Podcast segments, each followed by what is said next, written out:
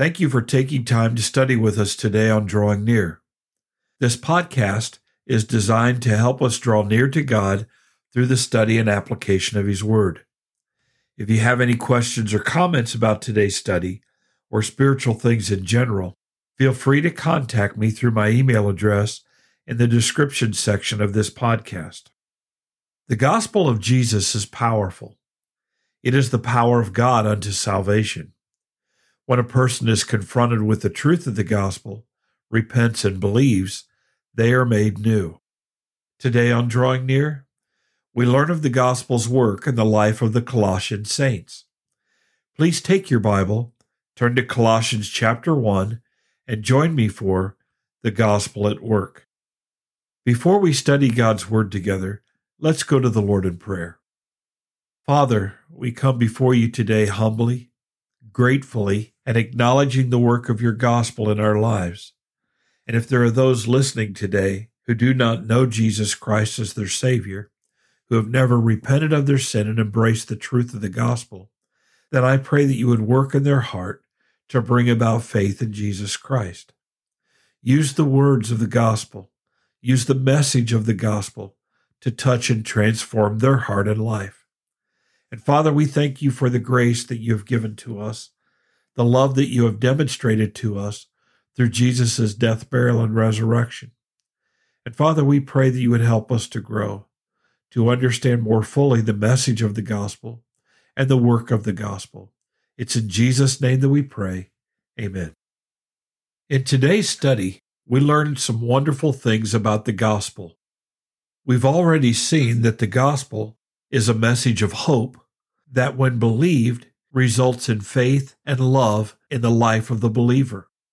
When we look at Colossians chapter 1 verse 6, the first phrase that stands out is which has come to you. And what Paul is writing here is the Colossian saints have trusted in Christ through hearing the gospel, but the gospel had come to them. The gospel in and of itself is a message that must be proclaimed. It must be delivered to sinners. It must come from one individual to another.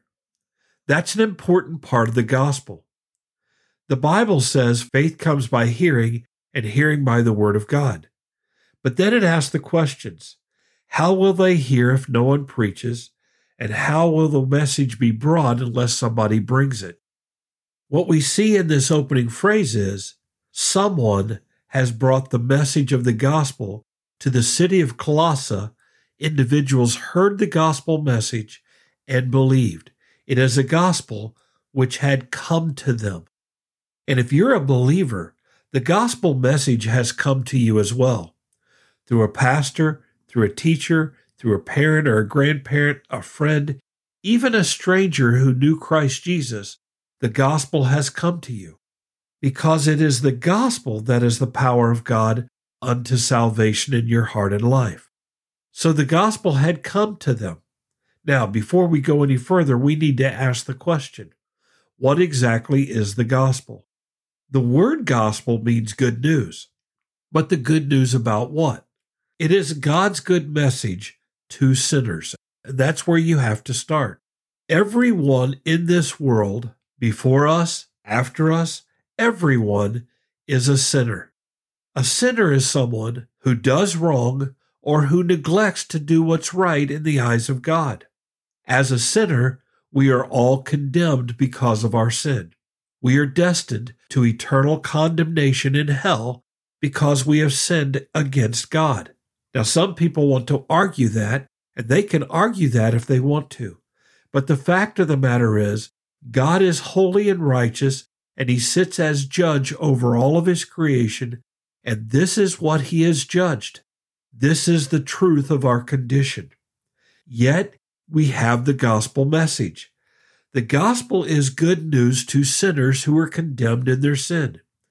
The good news is this that God has sent Jesus Christ into the world to die on the cross as the sacrifice for our sin, to pay for our sin, to bear our guilt, our shame, our sin, our condemnation on the cross, and then to be buried and resurrect from the dead. Jesus Christ has done this to provide for us forgiveness and reconciliation with God. And if we will believe in Jesus Christ, if we will put our faith and trust in Him and repent, turn away from our sin, we can be saved. That's the good news. The good news is we don't have to die condemned in our sin. God has paid for our sin in the body of Jesus Christ, and we can trust in Jesus and be saved. And this message had come to the church in Colossae. And if you don't know Christ, then just now this message has come to you. And according to verse 6, the gospel message was being spread throughout the world, the known world in Paul's day. And as it was being spread in the city of Colossae, and the rest of the known world, it was constantly bearing fruit and increasing. That's what we learn in the second part of verse 6.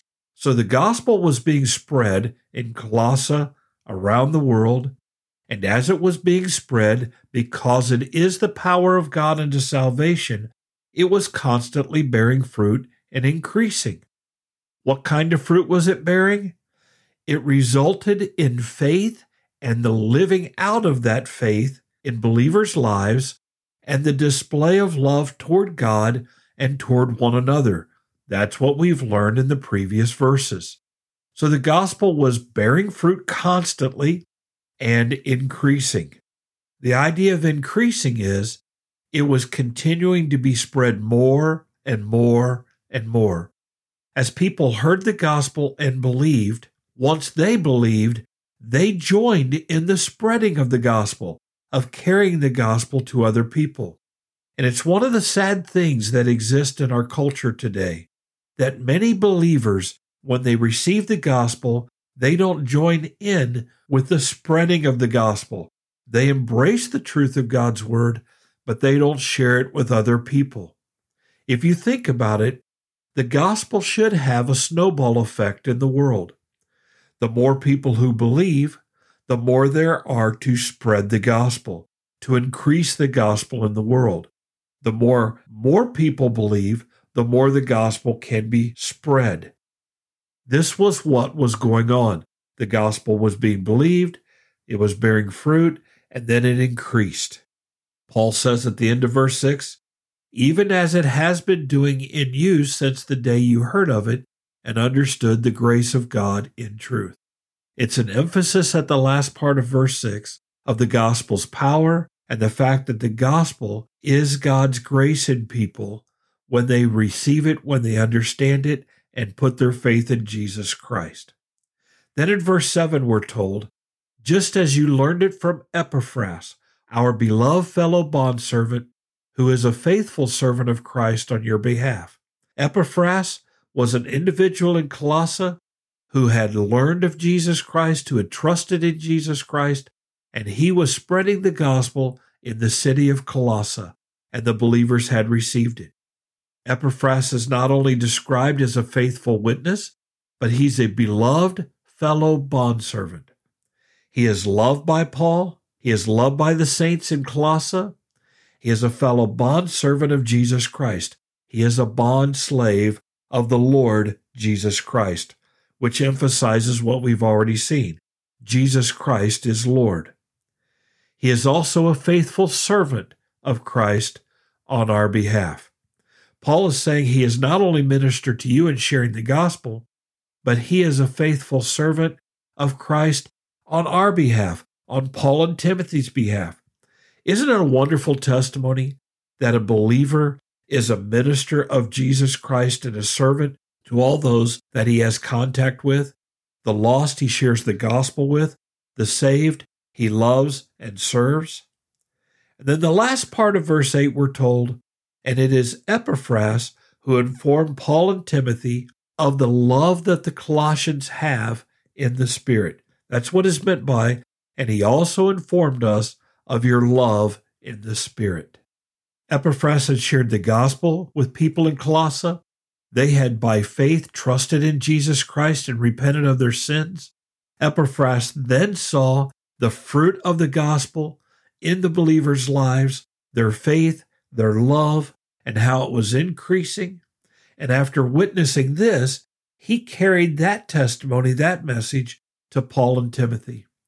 Oh, how I pray that people will see the evidence of the gospel, the fruit of the gospel in our lives, and not only will carry the gospel to other people, but when they come in contact with other believers, will be able to share a testimony of our faith in Jesus Christ and our love for all the believers.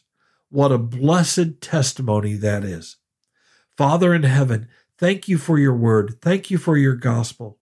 Thank you for helping us to come to know Jesus Christ through the work of your Holy Spirit and the faithfulness of people who share the gospel message with others.